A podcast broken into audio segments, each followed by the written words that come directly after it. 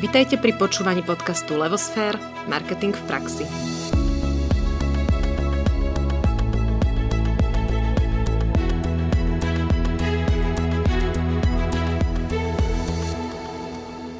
Dobrý deň všetkým poslucháčom. Práve počúvate tretiu epizódu zo série podcastov s názvom Kotler v praxi. Moje meno je Anka Sabolová a aj dnes sme tu spolu s Náďou Kacera. V druhej epizóde sme si prešli možné ciele marketingového systému, potreby a druhy plánov, vysvetlili sme si poslanie, víziu, ciele a marketingovú stratégiu a objasnili sme si aj systém, ako analyzovať existujúce portfólio.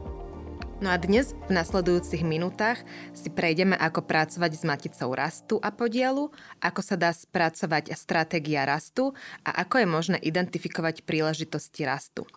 Rozoberieme si aj úlohu marketingu versus iné oddelenia, ich vzájomné vzťahy a možné prístupy v riadení rastu. Pripraviť si maticu rastu a podielu a teda zhodnotiť všetky svoje produkty. A tu pozor, pretože produkty môžu byť aj aktivity, služby, prakticky všetko, čo spoločnosť dokáže monetizovať. Urobiť niečo takéto vôbec nie je jednoduché. Avšak vynaložené úsilie a zdroje stoja za to a je to viac než potrebné.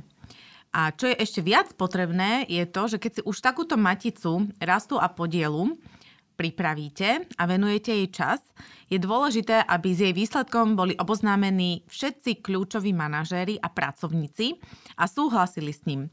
Pretože na konci tohto celého snaženia je to, aby každý z organizácie rozumel, prečo je portfólio rozdelené tak, ako je, a keď má k tomu nejakú spätnú väzbu alebo nejaké iné dotazy, aby mal možnosť a šancu sa k jej výsledku vyjadriť.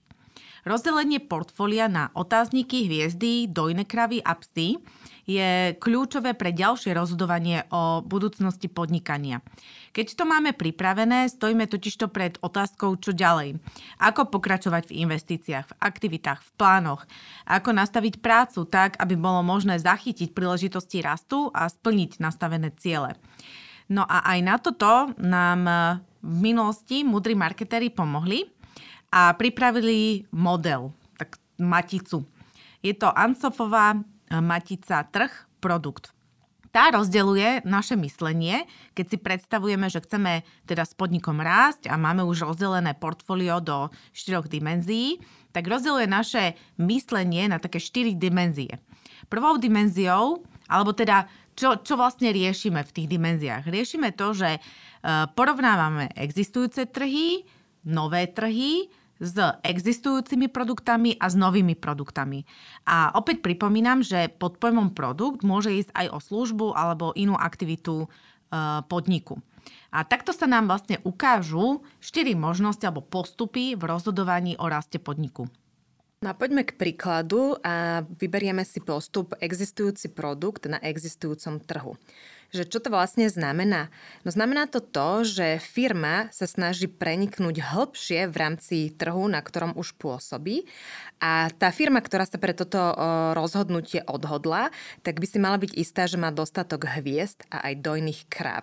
Musí si byť istá, že tieto produkty sú naozaj silné a že ich posilnenie cez investíciu do reklamy alebo do podpory predaja alebo možno aj do nižšej ceny jej prinesie želaný efekt. Pretože to sú jedný z tých nástrojov, ako sa dá s existujúcim produktom rozšíriť predaj na existujúcom trhu. Táto stratégia teda znamená, že nevyvíjame žiadne nové produkty, ani nehľadáme nové trhy, ale v rámci tej matice, ktorú sme si v minulom podcaste rozoberali, sa presúvame z otáznikov do hviezd, alebo hviezdy presúvame do dojných kráv a tým im predĺžujeme životný cyklus.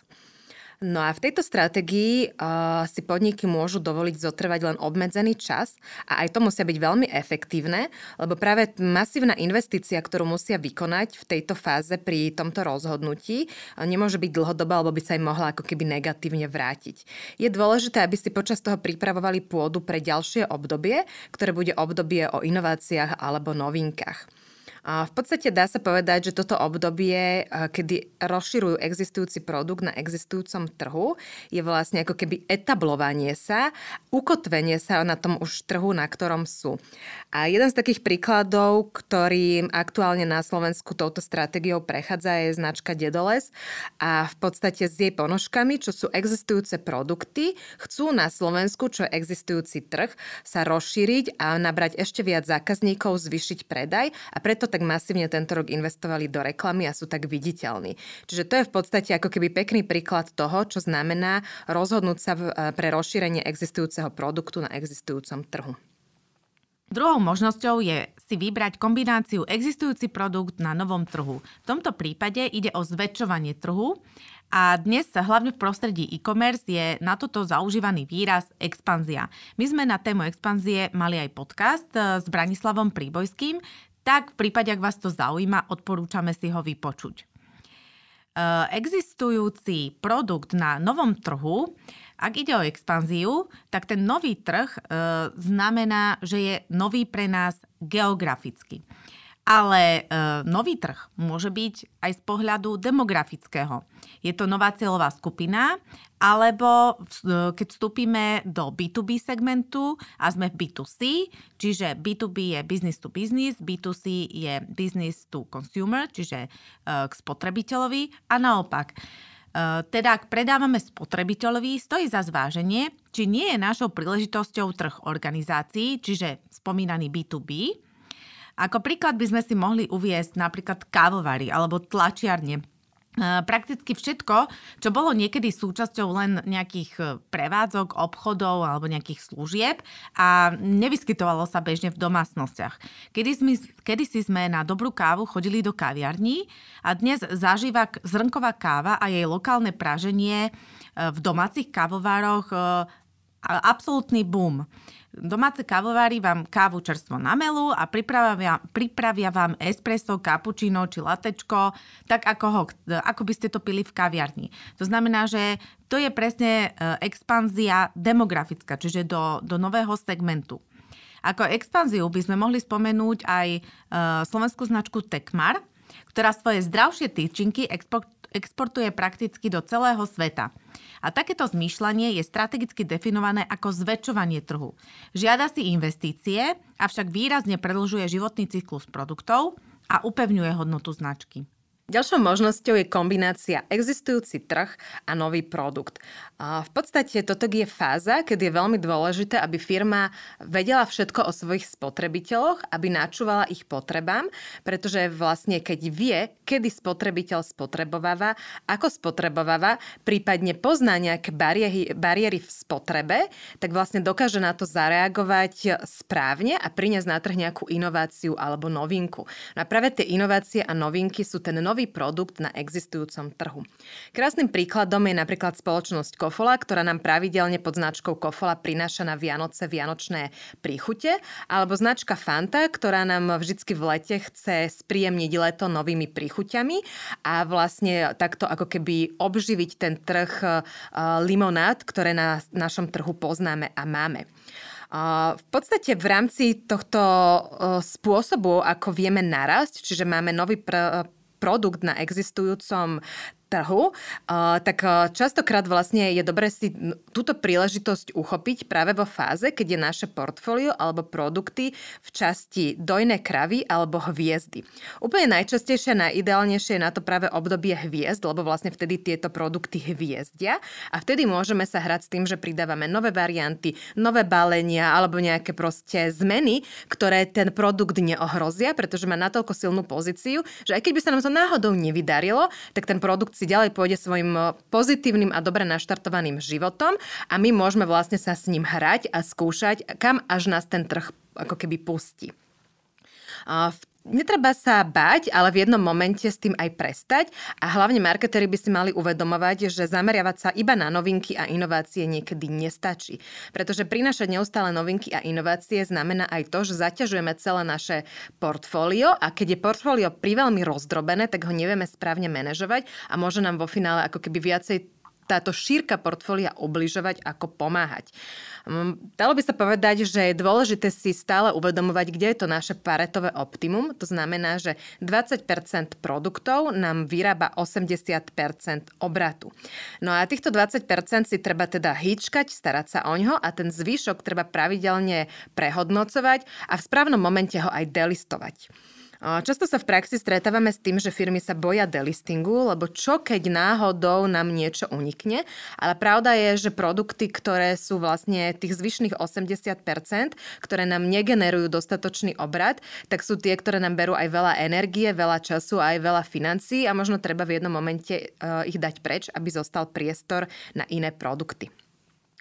Um, možno ešte taká jedna vsúvka pri tejto časti, lebo veľa hovoríme, že inovácie a novinky a vlastne marketéri, ale aj podnikatelia si neuvedomujú, aký je rozdiel medzi inováciou a novinkou. Novinka je v podstate zmena existujúceho produktu alebo značky, ktorá nejakým zásadným spôsobom nemení spoločnosť, spotrebiteľské správanie alebo odvetvie. Na rozdiel od uh, inovácie, ktorá vlastne takúto zásadnú zmenu prináša. To znamená, že ten príklad, ktorý sme si tu hovorili od Kofoly alebo Fanty, tak to bola novinka, ktorou sa tak ako keby uh, trh a spotrebiteľ trošku obživil, ale nebola to inovácia. Pod inováciou si môžeme predstaviť produkt Miomat, ak ho poznáte, je to taký hrnček var, ktorý zmenil spôsob varenia podmi- polievok alebo kaš, alebo priniesol novú uh, možnosť, ako si vyrábať doma rastlinné mlieka a to spôsobilo vlastne zásadnú zmenu v správaní sa spotrebiteľov, ktorí teda varia alebo niečo tvoria vo svojej kuchyni. A poslednou možnosťou rastu podniku môže byť, keď si zvolíme kombináciu nový trh a nový produkt, čo je vlastne diverzifikácia. Hneď, ako to začnem vysvetľovať, tak spomeniem slovenskú značku Divas, ktorá diverzifikovala, dá sa povedať, zhruba dva mesiace dozadu. Je to značka, ktorá je dlhé roky zameraná na ženy a má ženské portfólio. A rozhodla sa s novým produktom pre nový trh.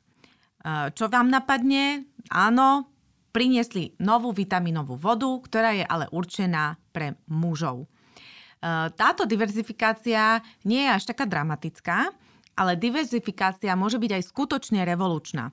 To je vtedy, keď opúšťame svoj segment alebo rozširujeme svoje segmenty, ale o úplne iný, iné, inú oblasť, až revolučnú. Uvediem príklad, aby to bolo jasnejšie. Napríklad úspešný reťazec pred rokmi v potravinách a silne potravinový Tesco sa začalo venovať segmentu odevov. Začalo ich navrhovať a šiť pod značkou ef en ef. Tak sa im podarilo, že nadlho sa odlíšili od ostatných potravinových reťazcov a priniesli si dlhodobé extra obraty. Alebo napríklad Slovenská pošta, ktorá začala ponúkať bankové služby. A určite pri týchto príkladoch vám nápadnú aj mnohé iné. Keď sa ide z jedného segmentu do druhého, často je to sprevádzané akousi aj takou nostalgiou. Určite sa musí pritom zmeniť aj časť poslania, možno aj časť vízie, pretože ideme s novým produktom na nový trh. Je to veľká vec pre spoločnosť a vždy, keď sa chceme rozhodnúť pre diverzifikáciu, musíme si to dopredu dobre premyslieť, mať správne rozdelené portfólio a vedieť, že na to máme ako spoločnosť potenciál. A v podstate to, ktorú cestu rastu si vyberie spoločnosť, tak to sa definuje v strategickom pláne. A to sme si vlastne rozoberali v minulej epizóde, že je to plán, ktorý má dlhodobý horizont a firma by mala vlastne ho potom rozdrobiť na menšie, krátkodobejšie plány. No a vlastne v tomto strategickom pláne sa teda povie, aké aktivity bude firma realizovať. A zväčša to robí marketing a potom, keď je to definované, tak sa k nemu pridávajú ďalšie oddelenia, ktoré vlastne k tomu pripravujú svoje ďalšie ďalšie plány. To znamená, že keď firma si povie, že ide priniesť na trh naozaj nejakú inováciu, tak je k tomu samozrejme potrebné výrobné oddelenie, ktoré to vyrobí. Je potrebné obchodné oddelenie, ktoré to bude predávať. Sú k tomu potrebné financie, aby sme vedeli, akú investíciu je potrebné do tejto inovácie alokovať. Čiže každé jedno oddelenie sa podieľa na tom, aby firma vlastne dokázala naplniť si túto svoju cestu rastu, ktorú si definuje v strategickom pláne.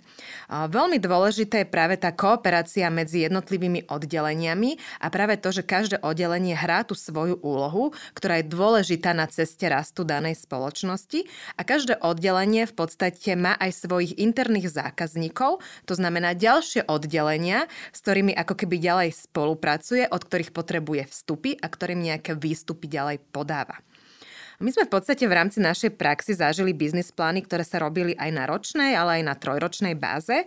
A v podstate v praxi to zväčša fungovalo tak, že s biznis plánom tým ročným sa začínalo už v máji, aby sa v podstate stihlo pripraviť všetko tak, aby v januári firma začala už naplno fungovať podľa nového plánu a aby vlastne od mája do toho decembra všetci v rámci spoločnosti boli s tým plánom oboznámení a všetky oddelenia dokázali pripraviť tú svoju dielňu. Dielčiu, dielčiu časť.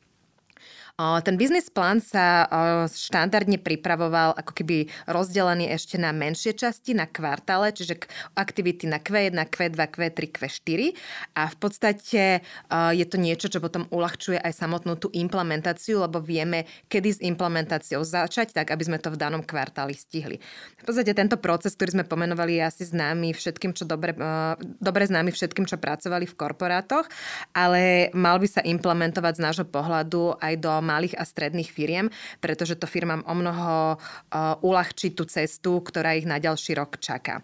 A v podstate je dobré si uvedomiť, že nielen veľké firmy, ale aj malé firmy, ktoré plánujú svoju cestu rastu, tak niekedy, kým po nej prejdú a ten rast naštartujú, tak trvá aj jeden až dva roky a nemal by sa celý ten proces točiť len ohľadne toho, že vyvíjam nový produkt, ale mali by tam vlastne všetky tie oddelenia vzájomne kooperovať alebo všetky tie časti tej spoločnosti by mali byť dobre vopred naplánované.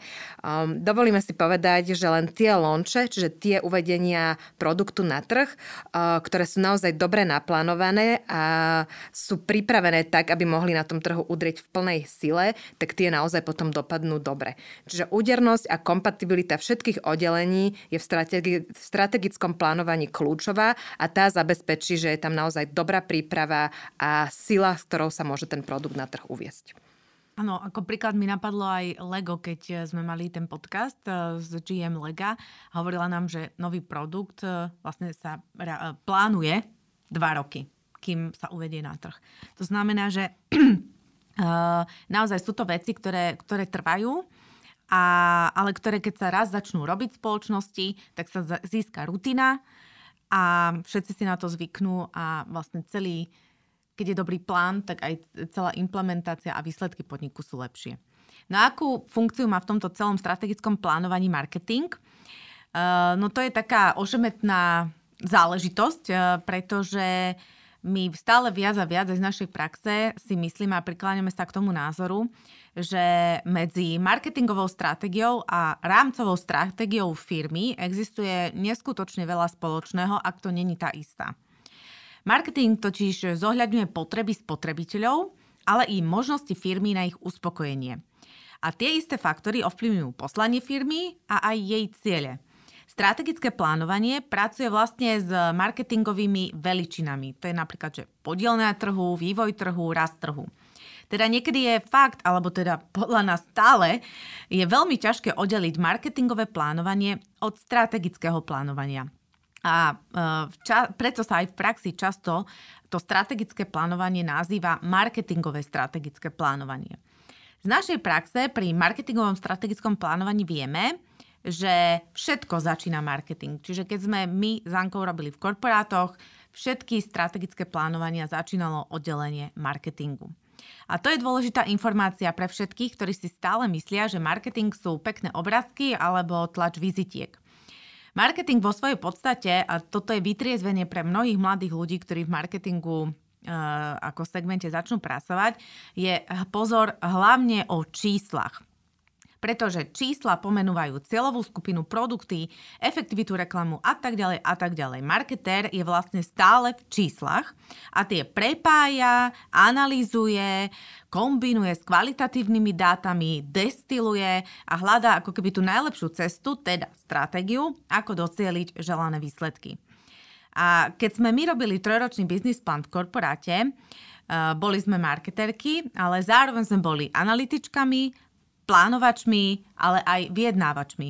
Pretože stratégia je naozaj zásadná a kľúčová vec a nesie so sebou veľký podiel zodpovednosti. A teda pri akomkoľvek strategickom rozhodovaní nie je treba šetriť časom na analýzu, prípravu a konzultácie s ostatnými oddeleniami, doslova niekedy až vyjednávanie. Stratégiu by malo mať každé podnikanie, ktoré to myslí vážne a aj to najmenšie. No a paradox je naozaj ten, že veľakrát sa stretávame v praxi s tým, že dôležitosť marketingu je za... Nedáva sa aj dostatočná váha, že marketing je zatracovaný a veľa firiem, ktoré sú aj dlhé roky na trhu a robia miliónové obraty, tak vlastne marketingové oddelenie nemajú a možno fungujú na princípe takej, že výrobkovej koncepcie, len vyrábajú produkty, ktoré na tom trhu predávajú. Ale ono stane sa to, že či už skôr alebo neskôr tie firmy prestanú plniť svoje ciele a vlastne to, že nemajú marketing, tak ich dobehne. No a potom sú vlastne prekvapení. A náš názor je, že marketing je veľmi dôležitý, je to veľmi dôležitá funkcia celej spoločnosti a tak, ako to už povedala raz Drucker, úsilím podnikania je vytvoriť si zákazníkov.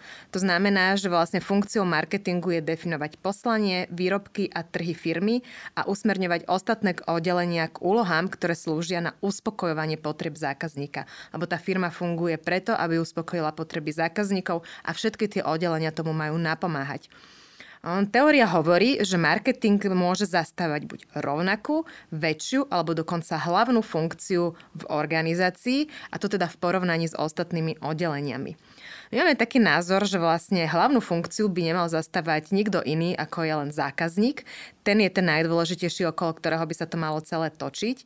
A vlastne marketing by mal byť ako také koleso, ktoré je rozptýlené okolo zákazníka a mal by tak ovplyvňovať aj všetky oddelenia, aby tie oddelenia oddelenia fungovali smerom k zákazníkovi, k tomu, čo ten zákazník potrebuje. A Filip Kotler no, túto funkciu marketingu pomenoval ako integrujúcu funkciu marketingu. To znamená, že marketing integruje celú tú spoločnosť v tomto kole okolo zákazníka. A my si dovolíme tvrdiť, že tie firmy, ktoré takto fungujú, sú dnes naozaj úspešné a to môžeme si tu menovať spoločnosti, ktoré už sme hovorili v tomto podcaste alebo aj v tých predchádzajúcich, či už je to Apple, Lego alebo ktokoľvek ďalší. Naozaj všetky fungujú na tomto princípe a majú marketingové oddelenie o niekedy až stovkách ľuďoch, ktoré sú tie najdôležitejšie v rámci celej spoločnosti. A z toho, o čom Anka práve hovorila, vám je asi všetkým jasné, že medzi jednotlivými oddeleniami a marketingom automaticky musí často doch- dochádzať ku konfliktom a naozaj aj dochádza.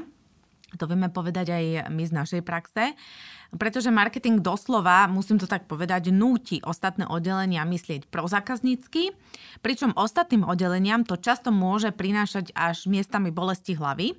Napríklad také navyšovanie rozpočtu, nákladov na nákup, zmeny vo výrobe alebo nejaké iné nabúravanie iných plánov ekonomických iných oddelení.